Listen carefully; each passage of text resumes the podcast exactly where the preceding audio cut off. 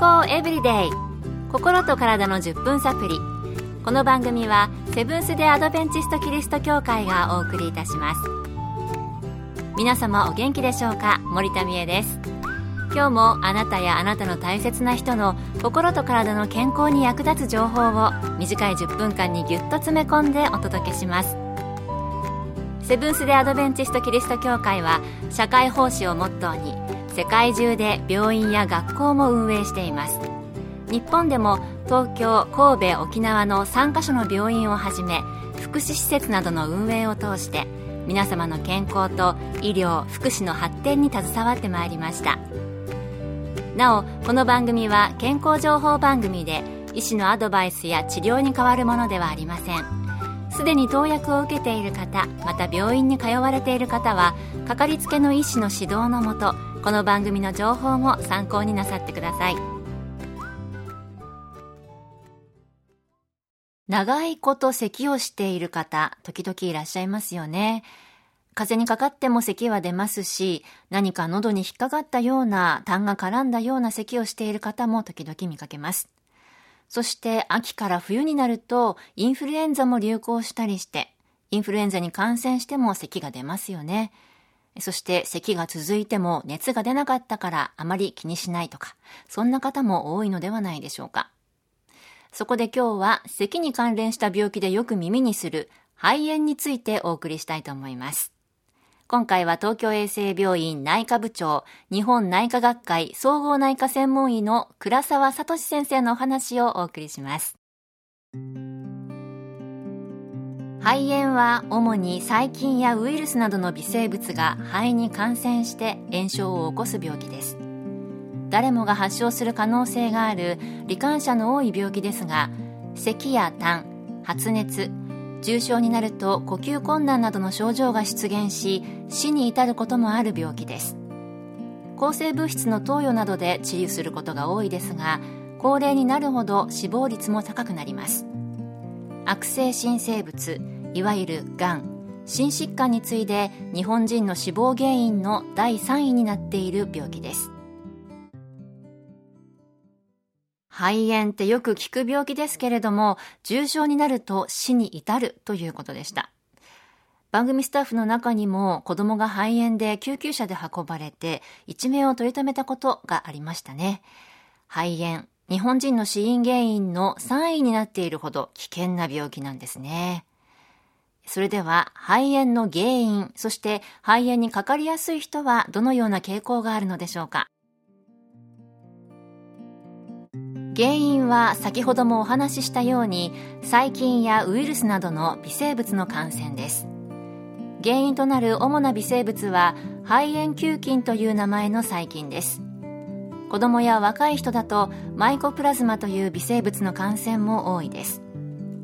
肺炎は誰もがかかりうる感染症ですが高齢者や肺に他の基礎疾患がある人肺以外でも他の病気などがあって体が弱っていたり疲労などで免疫力が低くなっていたりする人がかかりやすいです体の不調で原因がはっきり分かっていないことって結構多いかなと思うんですが、この肺炎は細菌やウイルスなどの感染ということで分かっているんですね。原因として多い菌は肺炎球菌とマイコプラズマなどということでしたが、私の父も肺炎球菌ワクチン打っていましたね。特にご高齢の方は注意なんですね。健康エブリデイ心と体の10分サプリこの番組はセブンス・デ・アドベンチスト・キリスト教会がお送りしています今日は結構身近な病気肺炎について東京衛生病院内科部長日本内科学会総合内科専門医の倉沢聡先生のお話をお送りしています咳は日常生活で結構出ることもありますし、風邪などにかかっても出るので、咳だけではあまり病院へは行きませんよね。どのような症状があるとき、病院で受診したらいいのでしょうか？咳も何日も持続するようであれば、肺炎など風邪以外の病気を考える必要があります。持続する咳があれば受診をお勧めいたします。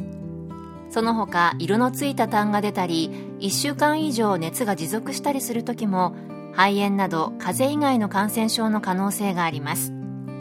風邪のような症状でも症状が全く改善しなかったり悪化したりして1週間以上経過するようでしたら受診することをお勧めします。咳が何日も続いたり1週間以上熱が出た状態が続くまたは色のついた痰が出るという場合は病院で見てもらった方がいいみたいですね。1週間以上経過しても良くならないというのが一つの目安という感じでしょうか。それでは肺炎の予防どのようなことができるのでしょうか。また、家庭でもできることはあるのか、倉沢先生にお聞きしました。感染症ですので、確実な予防は困難ですが、まずは体調管理が重要です。体力を落とさないように不規則な生活やストレスを避けましょう。風邪などのウイルス感染の予防として、うがいや手洗い、インフルエンザの予防接種も重要です。ご高齢者では誤嚥による肺炎も多いですからいつも口の中をきれいにしておくと良いでしょう。肺に基礎疾患のある人や65歳以上のご高齢者には肺炎球菌ワクチンの接種をおすすめします。65歳以上で初回の接種に関しては公的機関の補助が受けられますので自治体へお問い合わせください。体力を落とさないように維持すること、規則正しい生活をして風邪などにもかからないようにするのがいいんですね。免疫力が高いと肺炎だけではなくいろいろな病気にかかるリスクが減りますからね。また予防接種も重要ということでした。あと口の中を清潔にするって言われていましたよね。口の中がきれいだと、誤って食べ物などが気管の方に入り込む誤嚥になった時でも、肺にばい菌が入る可能性が低いんでしょうね。肺炎、最初にもありましたが、日本人の死因の第3位の病気なんだそうです。今日のお話を参考にしていただいて、肺炎にかからない、かかっても重篤にならないように注意する生活をぜひ送っていきたいなと思います。今日の健康エブリデイいかがでしたか？ここで埼玉県で行われる健康イベントのお知らせです。9月19日木曜日午前10時から午後3時30分まで健康マルシェというイベントが開催されます。場所は埼玉県のエコビレッジ東松山入場は無料です。米国の自然療法専門医による健康相談やセミナー各種健康チェックオーガニック野菜販売などあなたの健康に役立つ催し物です。詳しくは東松山協会健康マルシェ東松山協会健康マルシェで検索。また東松山以外でも各地の協会で健康セミナーが開催されます。どうぞ番組ブログをご覧ください。健康エブリデイ。心と体の10分サプリこの番組はセブンス・デ・アドベンチスト・キリスト教会がお送りいたしました。それではまたお会いしましょう皆さん Have a nice day!